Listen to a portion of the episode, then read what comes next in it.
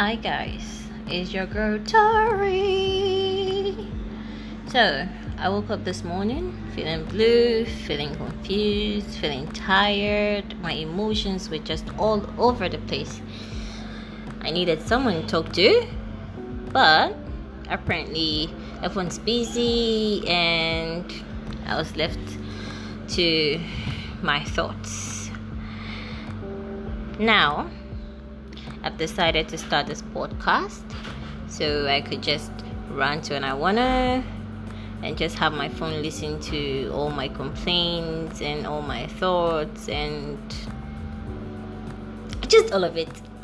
So if you feel that you'd be interested in hearing some of my weird, weird thoughts, then you can join the podcast anytime you like.